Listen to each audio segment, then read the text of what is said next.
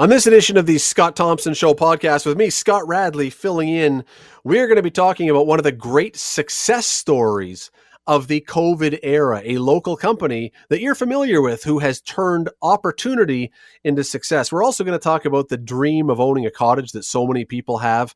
Might be getting a little tougher. And why is that? Because sales of cottages are going through the roof.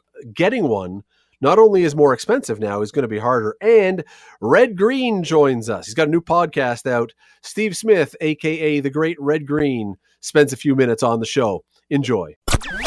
Today on the Scott Thompson Show on 900 CHML. You're familiar with that old saying of necessity being the mother of invention? Well, what we're talking about fits that mold pretty much. Um, COVID has affected an awful lot of things in an awful lot of unexpected ways. And one of those I don't think anyone certainly considered is activities that require you to breathe heavily or blow or exhale, like a whistle or like officiating sports. So, what do you do if you have a whistle company and now we're in the middle of a respiratory virus plague? That anytime you blow out, you're potentially passing along the virus, which nobody really wants but you still want to officiate. You still want to have games, which we know are coming back now. Well, you get a new whistle that doesn't require blowing, or at least you have one in your back pocket that you then ramp up production and you turn it into a huge, apparently, very quick business. Ron Foxcroft is a very familiar name around Hamilton, as he should be, not just for his career as an NCAA basketball referee and a million other things that he does, but also as the founder of Fox 40, which is the company that has done what I've just been describing. Ron joins us now. Ron, how are you today? I am doing terrific, Scott, and, and welcome to the Scott Thompson Show. I guess they don't have to change the name on the door. Scott Thompson, Scott Radley makes it no. Low budget. It, it really does, and we've also been trying desperately to convince Bill Kelly to change his name officially to Scott, just to make it really easy. Yeah. But so far, he's holding off. But we'll, you know, we're still working on him. That sounds like a good corporation, the Three Scotts. Yeah, well, a really bad law firm. and that's that's right. But you know, Scott, in the unless you're in uh, Scotland, and then it's a great law firm. that that's right. In the intro, you brought up a very good point. You need a need before a product and uh, you know that's the old entrepreneurial term. Uh, for example, uh, there's no need for a two hundred dollar whistle, but there's a need for a, a ten dollar whistle, and I guess this uh, pandemic is is not going away as we may have heard quoted on some uh, U.S. television networks. It's not going away real soon. It's very serious. Health and safety trumps everything. And uh, Scott, if you could be at our headquarters in the last two weeks, I, I, I believe we have communicated with just about every sports league, federation, pro, amateur, association in the planet on, on the planet. In fact, I did an interview, Scott, with the BBC this morning, and they said their audience is 33 million, and I told them they better pick it up because Scott Radley and Scott Thompson and Bill Kelly have an audience of 34 million. 36. 36. Uh, 36. Yeah, 36. Yeah. That's right. So they're going to pick up their game, Scott. But uh, well, no, we, we we've heard from just about every and you know what is is good about this?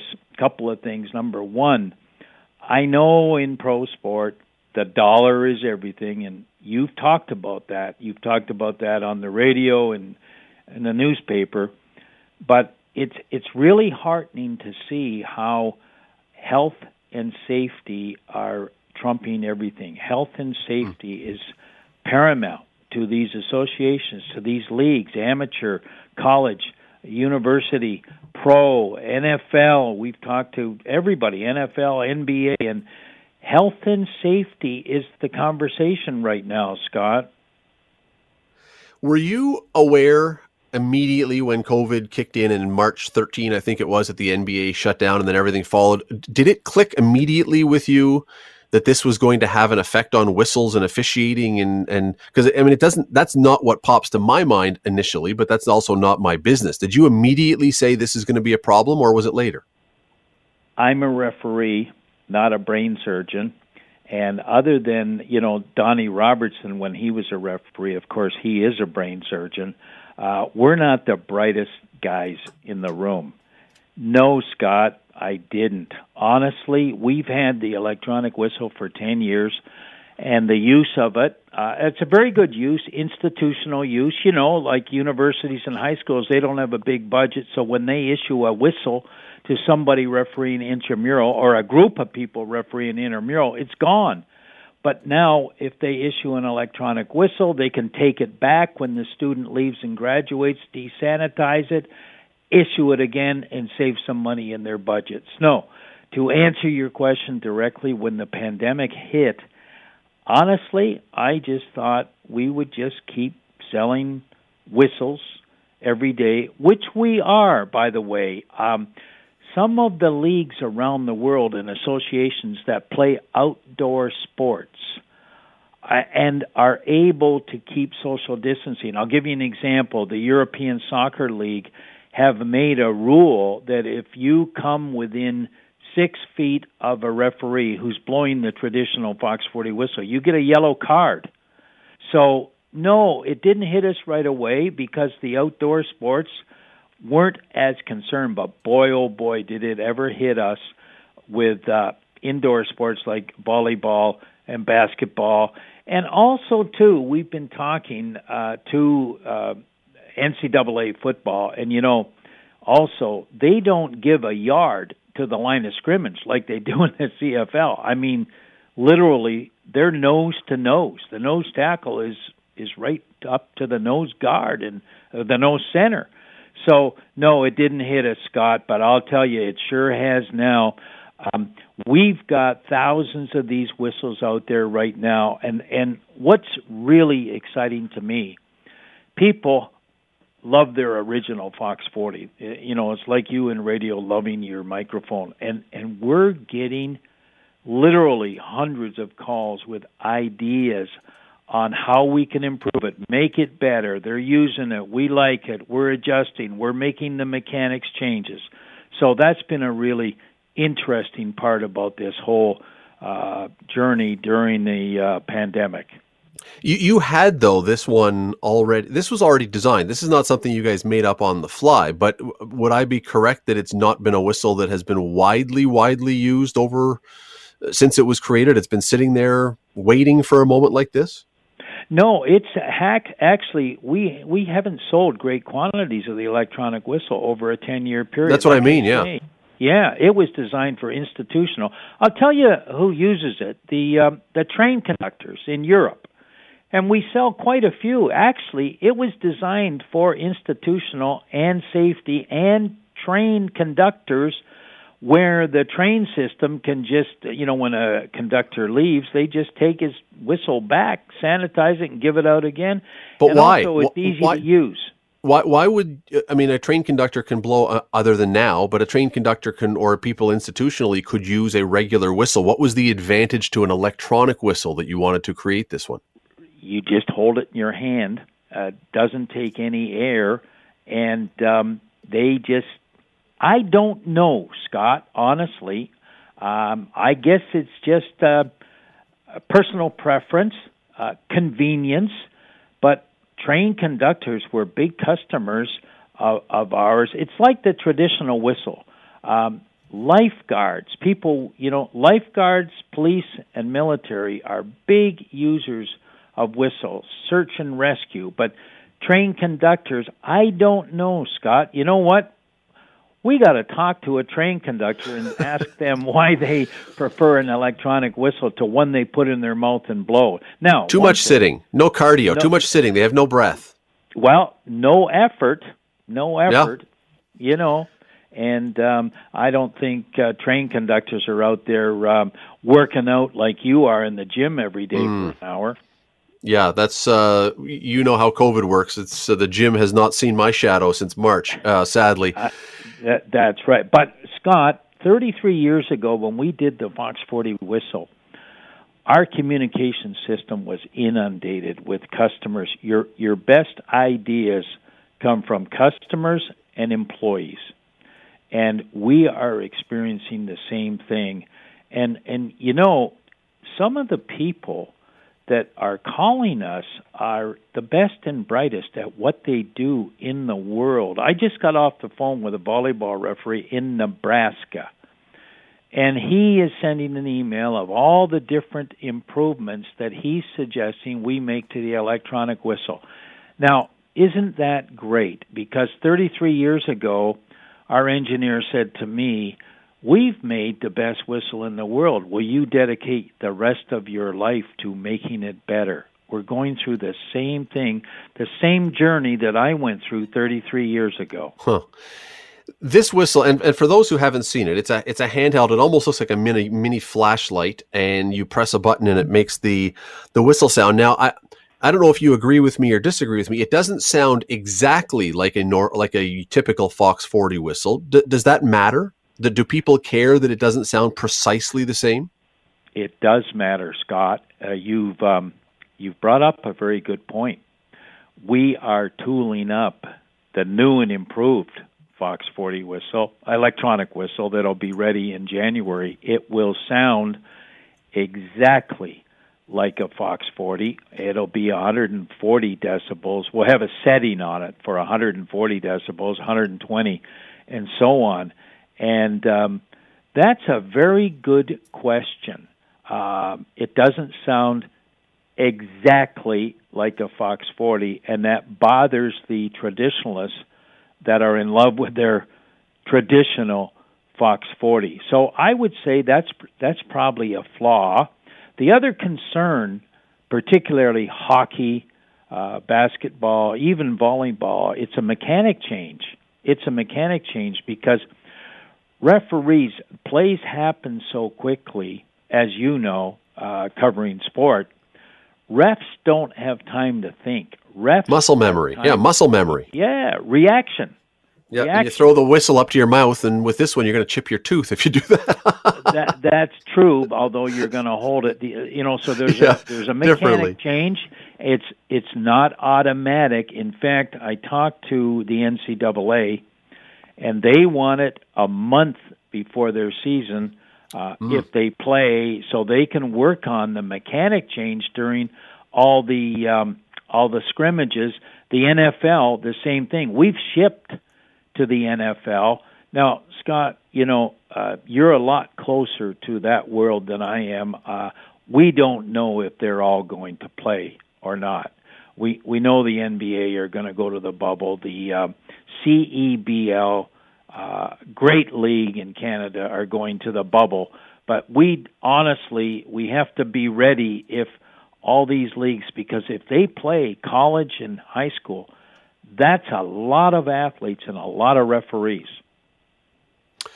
Well, it is. how many of these have you sent, by the way? How many? I mean, how many orders have come in? I think we're north of a hundred thousand.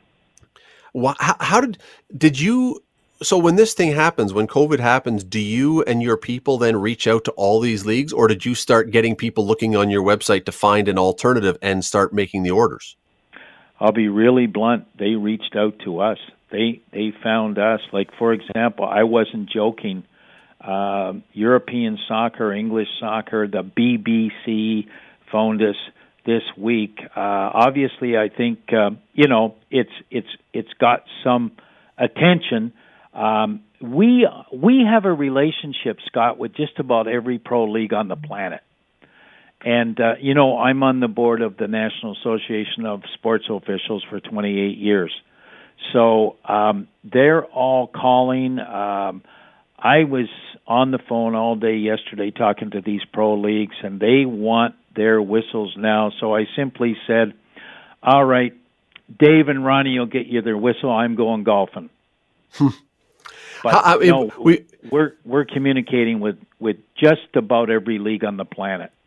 We only have 30 seconds, which I'm sorry about because I wish we had more time. But I'm, I am wondering, just as we finish here, how long until some other company, they're not going to rip off your design exactly, but surely someone else is going to see that you've had success with this and come up with their own model and try and horn into the market. You know, in the traditional whistle, uh, people say, who's your biggest co- competitor? imitators and counterfeiters. I'm sure they're doing it right now, Scott. So what that means is we have to automate better, market better, merchandise better, communicate better, and work harder. It is uh, it is well worth looking at. Steve Milton from the Spec did a piece. You can find it there. The New York Times picked up a piece on this, and there's a photos, and you can read about it there. Uh, Ron Foxcroft, congratulations on this. Thanks for taking the time. Appreciate it. Thank you. Always a pleasure, Scott.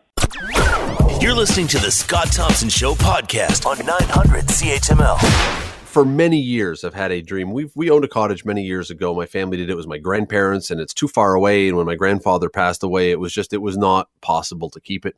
And we've rented a cottage for years and my dream which will never happen in all likelihood unless I win the lottery, which means I should probably start buying tickets because you don't generally win too often without buying them, is to own a private island. I want my own island just to be able to get away and you know, for some period of time, not to become the Unabomber and like hide out by myself as a hermit, just, you know, for a period of time. This all goes to the fact that I am not at all surprised by a story that I read this morning. Cottage sales, it seems, this summer, this year, have exploded. Some reports say 25% increase in the number of cottage sales over last year. And this is as I say, not probably surprising when you consider that people want to get away, want to have free space, want to they've been stuck inside. But on the other hand, you may also have noticed if you've ever done a little bit of looking on realtor.ca or whatever else, cottages are not cheap. Cottages on the water, especially, not cheap. Yet they're moving almost as fast as they get put on the market. So is this just a COVID thing? Is this all connected to that? Well, Catherine Innes is the current president of the Lakelands Association of Realtors up in Cottage Country area. She joins us now. Catherine, thanks for doing this today. Well, thanks for having me, Scott. I'm always happy to talk about Muskoka and Parry Sound and Orillia and uh, Haliburton, which is what the uh, Lakelands covers. Well, are you? I mean, I'm reading this story and I'm hearing other things about cottage sales. Are you guys up there seeing the same boom in sales that everyone else seems to be? Oh yeah, I would say that uh, we are seeing the biggest boom that everyone else seems to be seeing. We're the uh, the the area um, for uh, for cottages, the most popular and famous area in uh, I don't know uh, North America anyway. Uh, certainly Ontario. Well, and, and, not just that, but with that boom, I mean, we'll get to cost and money and you know the expensive cottages in a moment. But I mean, a lot of the Muskoka area not cheap, and so for people to come up there and be looking to buy, I mean, people really want to get a cottage if that's happening. People definitely really want to get a cottage now. Not it. It has changed uh, uh, this year for sure. It's uh, ramped up even more, but uh, we have had a uh, um, a seller's market for several years, Scott. Um, uh, this is a very popular area, and uh, people have been trending into retiring here. And now that uh, that it's uh, COVID times, people are uh, deciding to move up here. Um, they've well, there are lots of different reasons that people are are moving here, and I'm sure you can ask me about that. But well, and I'm wondering how much of this you were chalking up to COVID. I mean, clearly, as you say, th- this has been a popular mm-hmm. thing for a long time, but with the sudden surge this year, I have to assume there's a connection. Yes, definitely. I think people have uh, been, uh, you know, feeling restrained and constrained at home, and not as you know, some people, uh, certainly people with small properties right in the city and condo dwellers, uh, all different uh, all different situations, people have felt that they really need a little uh, space and uh, uh, an area that they can escape uh, to. Now, one of the biggest uh, things that uh, we have seen is that the need for using local realtors. We've always recommended that, Scott, but now even more than ever, because cottages are selling so quickly, um, it's uh, it's not in uh, um, a buyer's best interest to use a realtor, say from Toronto or the GTA, to come up to Muskoka and surrounding areas to buy a cottage. You need to connect, either be referred by your realtor um, in the city, or uh, go online and uh, you know interview some realtors and find somebody who really knows the area, so that you know exactly what you're getting into. Because it gets a little frantic here, and there are um, there are multiple offers on properties. You don't want to end up regretting what you did. Well, because it I, I mean, investment. We've heard that kind of thing in the city, especially in Toronto and in moving into Hamilton, where you get the multiple offers and even the bidding wars. But I mean, that does not sound like typical cottage real estate until very recently, I guess. That, that I mean, I, I've gone on at times and there's cottages that'll I don't want to say they sit there for a long, long time, but I mean there's a there's a little more of a relaxed flavor to cottage country, I would think, even in real estate, which may be changing now. Uh, well, it has been, uh, it has happened on and off uh, over the past several years. I've been in real estate for the last 15, and we've certainly seen different times that uh, there are competitive offers.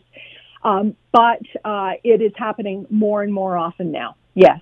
And so, therefore, the uh, the reason not to be a broken record, but I guess I am about it. The reason to use a local realtor because mm. you need somebody who's going to be able to get all that background information for you before you go ahead, and to do it quickly. Did you see this coming? Did you guess that this was going to happen when COVID started, or has it been a bit of a surprise that this has taken off? Um, I personally uh, am not surprised at all. Because if you look at the whole supply and demand situation, um, there are only a, cert, a certain number of uh, properties available in Muskoka, and the GTA, the Golden Horseshoe, the U.S. I just got a call from somebody, a Canadian living in Chicago this morning, who they really feel the need now to have a place to escape and a Canadian place to escape. So um, I uh, not uh, I'm not shocked just based on the overall um, um, supply and demand, and it's not surprising that people want to uh, want to escape um, more crowded areas. They also, I think that you know there was a bit of scare in the stock market. So once it went back up, then people thought, okay, I want to invest in something more solid, and certainly Muskoka real estate is a solid investment. What about the people who have lived there or have places there for a long time? We've heard reports that some of the regulars are not thrilled with with the sudden influx and migration. What is the sense up there of that? Um, I think the locals are thrilled and delighted. I think really? that uh, okay. just like every other human being, when this all started, everybody was afraid and not knowing what to expect and not knowing how to protect themselves.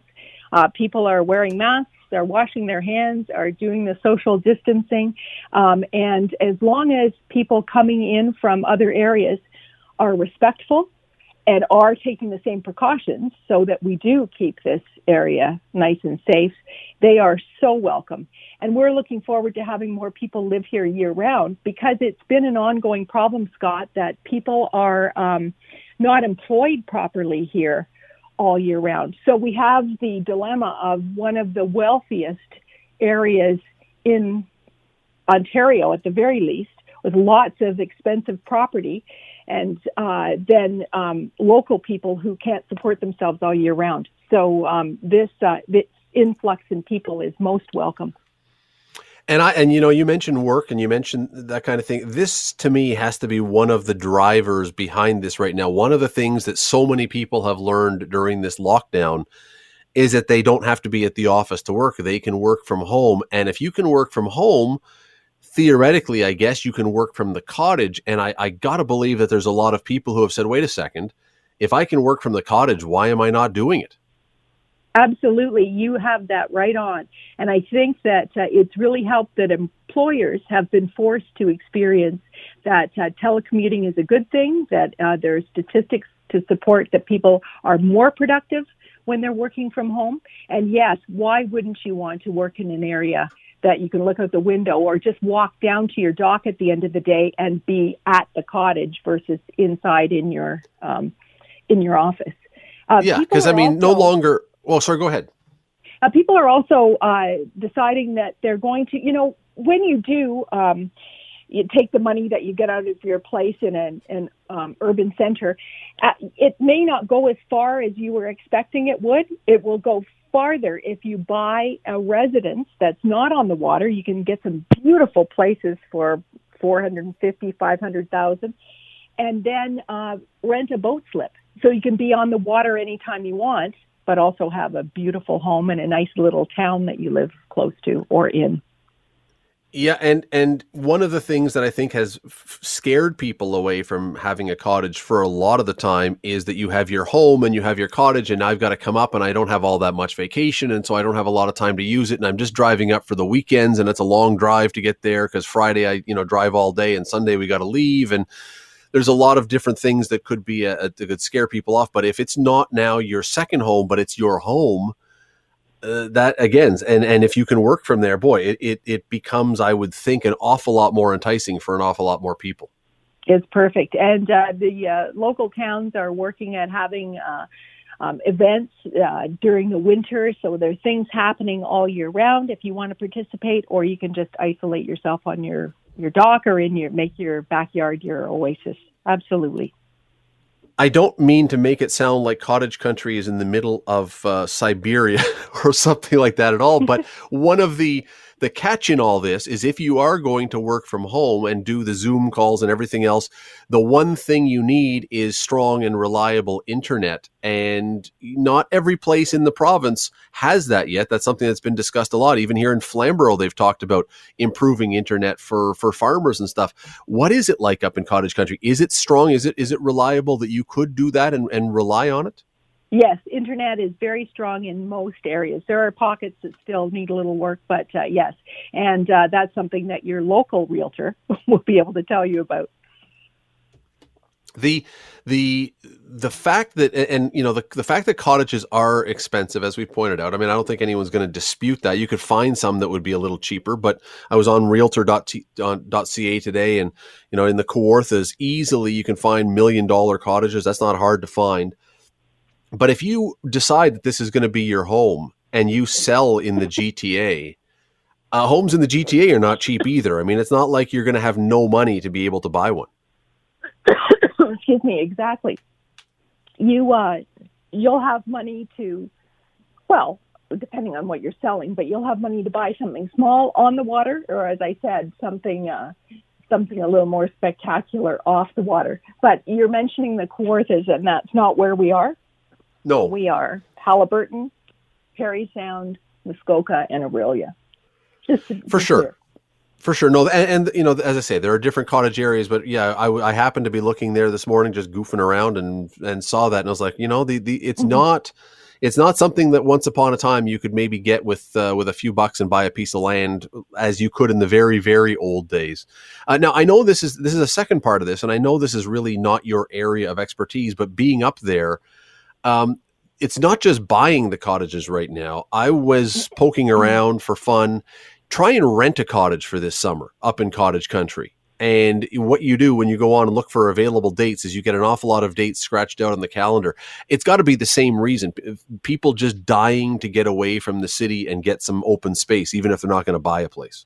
Yes, people have uh, just anecdotally because I, I don't specialize in that area, but people have been talking about uh, families coming up for the whole summer instead of just a week or two who are just, excuse me, really feeling that they need to get away from it all. There is a conundrum in all this for me, and I don't know if you if you share this or not. And that is the cottage. When we go up to the cottage, when we rent a place, it's where I go to relax. And I'm wondering if I turn that into my office, if I don't kind of take a little that utopia away and need a new place to be able to find that relaxation or is there a way to, to balance those things that you don't turn your relaxation place into the place that you're now sort of is synonymous with your work yes and i can speak to that directly i uh, i understand what you're saying scott you definitely don't want to mix those two you want that feeling of your shoulders dropping and um, heaving Absolutely. a big sigh of relief and being able to spe- smell the pine trees and uh, enjoy the granite and the water. Um, I personally work from home for the most part. I have a dedicated office and I don't do anything other than work in my office. So it's a mental discipline that you come in at a certain time, you keep your schedule, and then once that office door is closed, you are at your cottage. And also, uh, you know, as I said before, at the end of the day, it's it's awfully nice when you can walk down to your dock and swim and um, you know, be right on the water. So it's it's very convenient. It's it may be a little bit of a trade off that you don't have a completely separate place, but for the amount of money that you would spend on on maintenance and certainly the drive, that uh, it's better for you. It's better for the environment to to be here and then make the occasional trip towards the city. Catherine, I think you may have a little more discipline than I do. I if I had a cottage right now and I was having to work, I, I uh, there would be breaks every 20 minutes to go water skiing or fishing off the dock or something like I would I I would have a hard time just saying oh yeah no I'm shutting it all down for the next 8 hours and doing nothing I I, I would be a mess well, Scott, we have a private island for you in your future. We've got something on uh, Sparrow Lake for six hundred thousand dollars. I'm sure we can work something out, and then you can uh, yeah. you can continue to commute. But you'll be the only guy on the road, so it'll be fine. That's well, and if it's my if it's my island, I mean, I just have a little golf cart, and it's the only road in town. So there you go. It's um, yeah. it, it, it look it is it is for so many people, Catherine. It is a dream, and I think that again, the fact that people can now have now seen they can work from home I, really believe, and the reason I wanted to have you on, I really believe a lot of people are contemplating this kind of thing and saying, why am I stuck in the city? If I could do this and have the thing I've dreamed about having, and it'll work now, and then no, it's no surprise to me, as it's no surprise to you, that the surge is on right now to to buy up these cottages. Yeah, really appreciate the time, Catherine. Uh, Catherine Innes, president of the Lakelands Association of Realtors. Thank you so much for taking a few minutes today. Thank you, Scott. Uh, that is, as I say, um, that is a dream. I'm not. Uh, I'm not sharing that to uh, for any reason other than my wife hears it all the time. Got to buy an island. Got to get a and and you know the trade off or the the the conflict, as it were. My wife doesn't share my idea that a private island would be the most glorious thing in the world. She looks at it and goes, "Well, wait. Now, what are we going to do on an island all day?" Uh, and then when you go to get food, you got to and you have to have a boat. Then you got well, yes, yes, but this is why it's a dream, not a reality. You got to have a dream, right? And when that lottery comes in, which again, I really need to start buying lottery tickets if that's the case, or discover that I am a distant relative of Bill Gates so that I can buy this, then, you know, then you'll find me on my private island. Don't need much, a little rustic cabin, a porch that I can look over the water, a dock, and a boat. It's not that much to ask for, is it? Well, actually, go online and look at the prices. Yeah, it is a lot to ask for.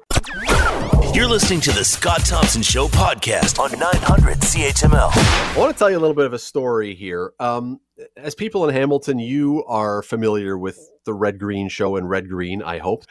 Uh, probably about 20 years ago, when the show was just enormous, a friend of ours moved here from Texas and pretty much all he knew of Hamilton when he arrived here was red green, which is weird, I understand, but it's true because the show had been a massive hit down in Texas and he and his sons had watched it all the time. Anyway, he moves here and shortly after he arrives, there's a 50th birthday party thrown for him and the friend who threw it lived was a neighbor of Steve Smith, aka Red Green, and asked if Steve would swing by for a couple of minutes that evening just to say hello because, again, the guest of honor was a huge fan. Well, probably 10 o'clock that night, Steve shows up and he's come from some other function, very non red greenish. He's wearing a suit and he's got his hair beautifully combed and the beard is all trimmed. And anyway, my friend is brought to the front door and introduced to Steve Smith and nothing, no reaction. Absolute, okay, why am I meeting this person? All right. And that is when Steve slipped into red green and gave him one of these. Hey, red green here. And my friend, the jaw hit the floor, the eyeballs bugged out, the skies opened, the heavenly host descended. It was an amazing thing to watch, which is all my way of explaining partially why he might be returning to character with a new podcast because Red Green, not just here, all over the place is a huge, huge celebrity. Uh, Steve Smith, who is Red Green, joins us now. Steve, how are you today? I'm good. That was a great intro. I'd forgotten that story. Yeah, that, that was a good one. He he had no. I, I, was amazed that you could go that deep undercover, basically doing nothing other than not wearing duct tape, yeah. and yet it worked for you. If I if I take the hat off, I'm usually yeah I'm usually done. well, I, I was I was going to ask you right off the top if because you are bringing this podcast, and I want to get into the podcast as we go along here, but I want to ask you if you were happy that Red Green is back. But you know, as I was looking some stuff up today, I realized Red Green has never really gone away. No, you know, I was hanging it up in 2006. I retired and I played 178 rounds of golf in 180 days. good for you. no, I wasn't good. It was just keeping busy. and then um you know, I got somebody asked me to write a book, and uh, they said they'd write any book I wanted to do as long as it was a red green, the red green uh, point of view. And away we went. And then the last nine years, I've been uh, doing live tours, which I'd never done. It's not like I did that as a young man and returned to it. It was a whole new thing. So, but I finished that last year, and my my brain is still active. And and if I don't use it for something, I, I just annoy my friends. Is it is it good with you though? And I mean, is it a positive thing with you though that this character persists? Do, do you love the fact that he carries on? Yeah, I, I do. Well, I created the character, so it it came from within. It wasn't, you know, put on over top like a veneer. Like I, it's it's not. Uh, uh, what's his name on on uh, Star Trek? You know, the it, I don't. I don't re, I'm not Captain Kirk. I, I created Red Green. I'm, in fact, there's a blurry line between myself and Red Green. So yeah, I'm real comfortable. Plus the comments I get from people, you know, that just um, Red Green reminds them of someone in their family, and it's a person that they like. So it's it's a you know it's not not a bad inheritance to remind somebody of somebody that they like. Well, and I've always thought, and I, have never been in your position, but I've always thought that if you're in entertainment and you hit the gusher, it, it might be wise to keep going with it. I mean, I know people can pigeonhole you, but at the same time, I mean, it's it's not a bad thing to be pigeonholed as. It's a very popular thing that makes people happy. Yeah, I've never felt in any way hampered by having to speak through Red Green. Anything I want to say, he'll say on my behalf. He may say it a little bit differently, but the message will be the same. Uh, you, you mentioned when people come up to you. Do people call you Steve, or do they call you Red when they came up? When they come up? Oh no, they call me Red. They're, you know, they Red Green is is way more famous than Steve Smith. In fact, I I've signed my name as Red Green more than I have as Steve Smith, and Steve Smith had a 45 year head start. so what's that? Yeah, and, and, you know, back to the point. If you're if you're doing anything, I guess that you're trying to do well and being pigeonholed a little bit, as opposed to not being remembered for anything. I mean, you'll I, I, you'll take the being remembered for something every time. Sure, that's a good that's a good trade off. And again, you know, I don't I don't see myself as an actor. I'm I, I'm not I, I didn't have a big a career in mind where I was going to play different characters and end up in a Shakespearean play somewhere. I'd like to see that. not, not Red Green as Hamlet. yeah. no, it was just you know I I just needed a way to express my point of view, and this this turned out to be the greatest vehicle for me. You just said a moment ago that Red Green, you created it and it came from you. I'm sure there are people, I'm sure you've told the story a million times, and I'm sure there's people listening who have heard the story.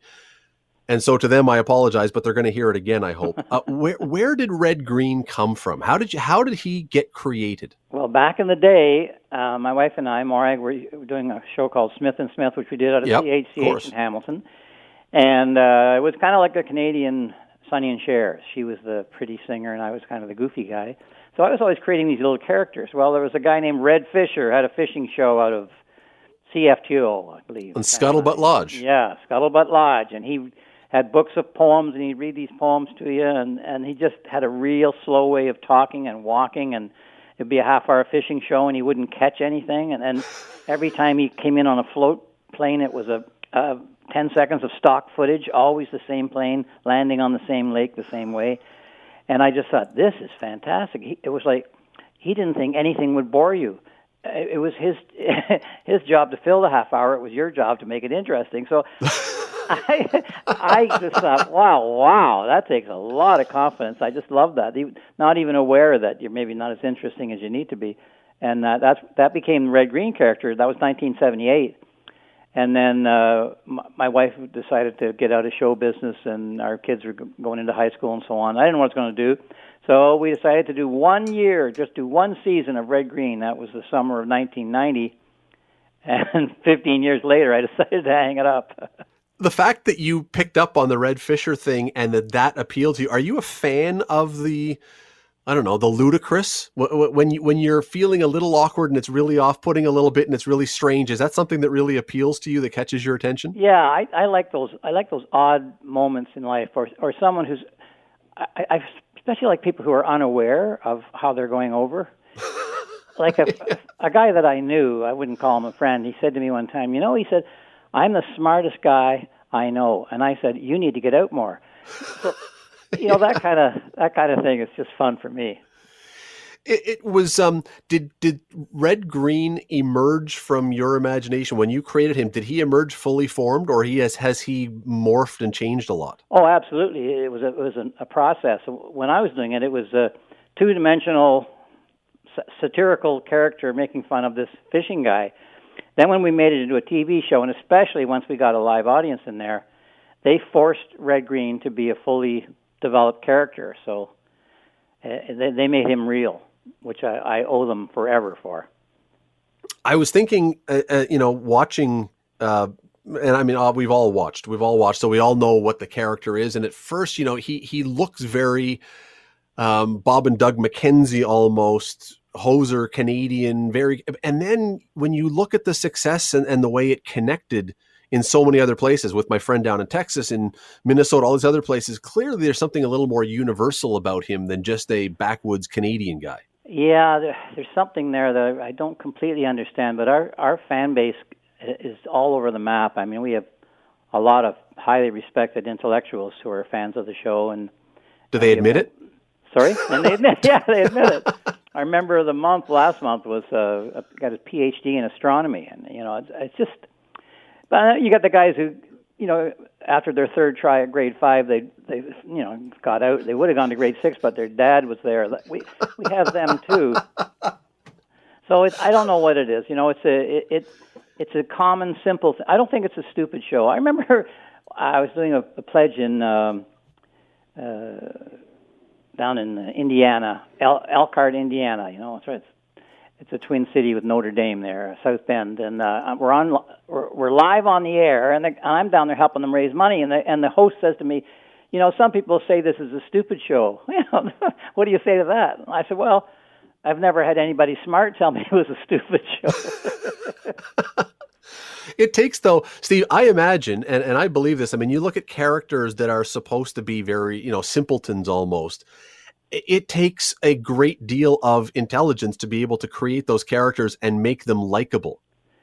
Yeah, that well, I had some I had some great actors, and uh, I don't think anybody had bad intentions on the show. And and, and uh, actually, those were those people were like that. Those guys, and I've told this before, but 15 seasons, I can't remember an argument, a harsh word, anything. I mean, everybody was just there trying to do the best they could and help each other, and that, I think that came through, and that's that's what the characters also shared. So it was it, it was a good match.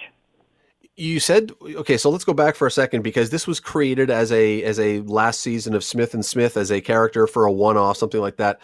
How did it then end up getting its own? How did he get his own show? Did they come to you and say, "Man, you got to do a series out of Red Green," or did you go to them and say, "Hey, I can do a series out of this guy"? Yeah, no, I, I went. I went to them after we finished with Smith and Smith, and I said, "I, you know, I, I want to make a try to make a television show out of uh, out of Red Green. I said, I, I need you to give me enough money that I can do something, but not enough that you care what it is.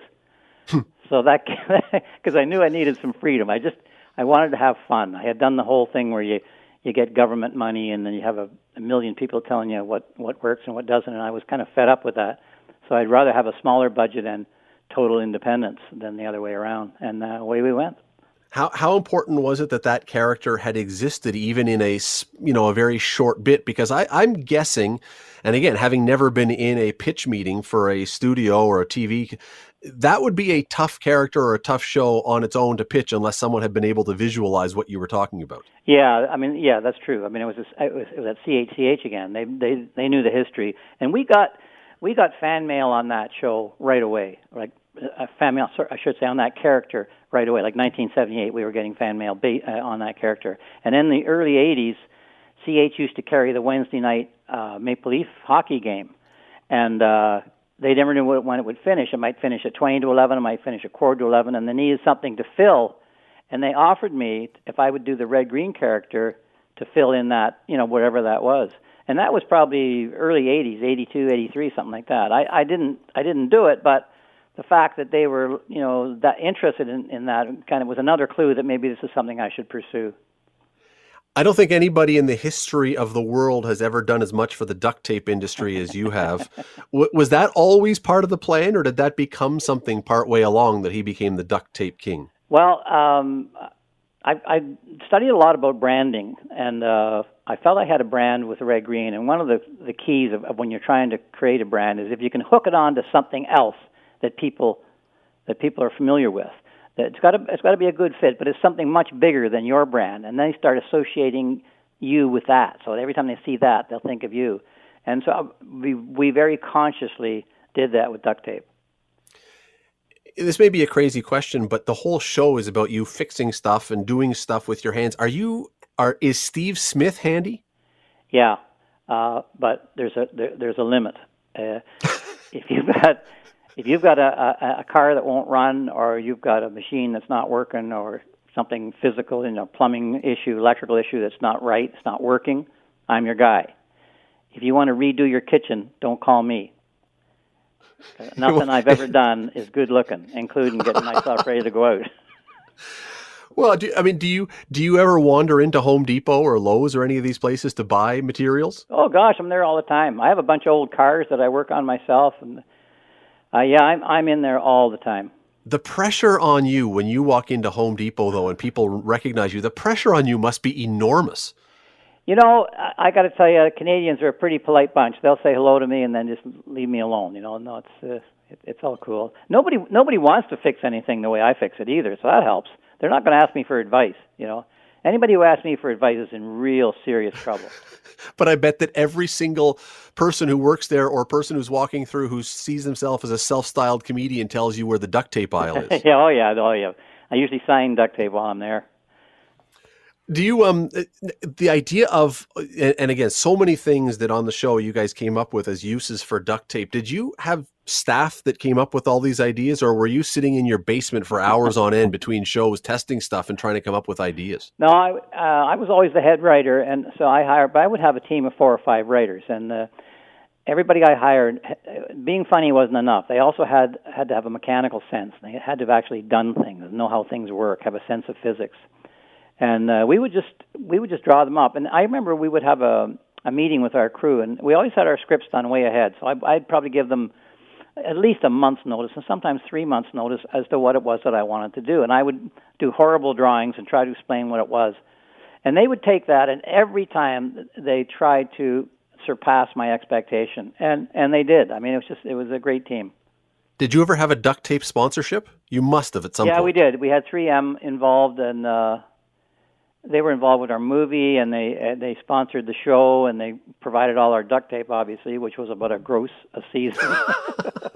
Fact, a whole second factory a, going. one time i got the roll before they cut it up. It's three feet wide and i was going to use it uh, in a skit where i was um, waterproofing an old wooden rowboat and i just take one big wide strip of duct tape across the bottom. Well, everything was going fine until i had to peel the tape off the roll. You, you can't. It took like twelve guys to get. The I hope you have the uh, the outtake from that one. That'll be great. Oh, I think we aired all of our outtakes. did you ever have a thought of giving up the character? Was it did it ever get to the point when you said I need to step away? Well, quite the opposite. Um, when uh, when I went to CBC, year year season seven, we finally got to the CBC, and they didn't they didn't really like the show. I mean, they they they like the audience. We had built an audience by then, and that's really what they wanted. And, and they kept saying to me, "Okay, we're going to do red green for now, but while we're doing that, we'd like you to think of another concept that you'd like to do as Steve Smith." And I never, I never followed through with it. I just thought, you know what, play your aces. This thing's working. Why would we abandon? I, I'd rather stick with my audience than stick with the CBC, and that's what I did. I mentioned off the top, and part of the reason, besides just wanting to have you on to chat because it's a lot of fun, but you're also you have a podcast that's now starting. I believe your first episode just dropped a couple days ago. Yeah, it's, last, it's going to be the last Sunday of every month. Uh, it's the Possum Lodge podcast, but it's not like a podcast. It's like a radio show. There's a there's action in it. I do handyman corners. Uh, we do we talk to people out on locations and stuff. So it's, it really is like an old old school radio show. The first one went last Sunday, and uh, we've had great response. Uh, the odd thing is about it, we're not having any commercials and we're not having any sponsors, so it's completely subscriber supported. If we get enough subscribers, we'll live on. If we don't, we won't. It's a it's a buck, Scott. It's one dollar. We say to people, if you can't afford a dollar, then you know what you you should be doing something else. And if and if we and if it's not worth a dollar, we should be doing something else. yeah. No, was it was this? Are you a, are you a big podcast listener, or did someone come to you with this idea? Yeah, I'm not. I don't. I'm not a podcast listener at all. But I, I had the suggestion from other people. But I've always loved radio. I'm old enough to that when I was a kid, the shows were all on the radio, all the comedy and the drama and the, and the mysteries and everything. And I always loved that medium. I, I, one of the reasons I have a pretty good imagination is because of radio. I had to make the pictures. I think it's good for your brain. Well, and it is a bit of a stretch eh, eh, in the sense that I mean, a lot of the Red Green show was visual. Yeah. Um, the, the, the the outfit and you and and the what you were doing, that's a that's a challenge to try and translate that into just a verbal platform. Yeah, it is. I mean, sound effects obviously play a big role. Uh, but the, we, the first one dropped on Sunday, uh, and and the response has been they didn't they didn't think they would that it would work, but it does. That they they were able to follow along. So we'll see. Did you have to? Do you have to do much voice wise? I mean, you know, when I when I'm talking to you now, people can hear red green in your voice, even Yeah. though it's not the full red green voice. Do you Yeah. have to do much? Do you have to exaggerate it now without, or is it just the same voice you've always used? No, no, no, no, no. With Red, you have to go to him. He's he's not gonna, he's not going to make an effort to make it easier for you. no, it's just the same old thing. Although with the radio, you know, I probably in the script will will describe a little bit more of what I'm doing, and then the sound supports that. It is. Uh, it's a fantastic idea. Any any thought at any point of going back to TV, or is Red Green as a TV star done? Yeah, it's done. I I, I like moving forward. You know, I, I'm I'm an older gentleman, but I still feel fresh because I'm doing something new.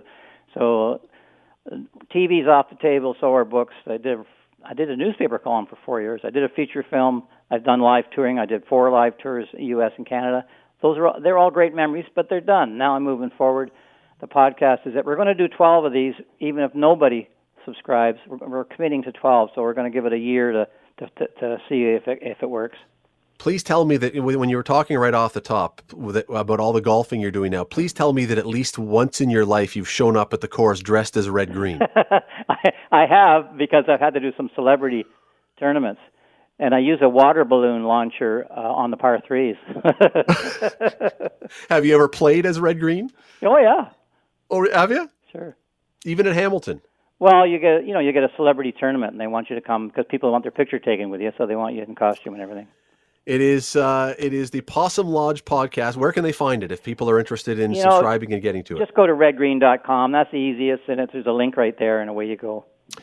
It is. It is fantastic catching up. Last time we chatted, you left the studio with a bushel full of hamburgers um, after coming in to eat burgers on November. Oh yeah, Do you remember that? You've probably yes. still got some burgers in the fridge from that one. That was a. well, they were also huge. They were all huge, and I just remember Red Green. Well, not Red Green. Steve Smith walking out with enough burgers to feed a small army for half a that's month. But uh, listen, I really appreciate you taking some time to talk today. I hope people will will take a look at Red Green, redgreen.ca or .com. Did you say? Uh, redgreen.com. redgreen.com. Go take a listen to the podcast. Look up what else Steve has there. Steve, really appreciate the time. Thanks for doing this. Okay, Scott, take it easy.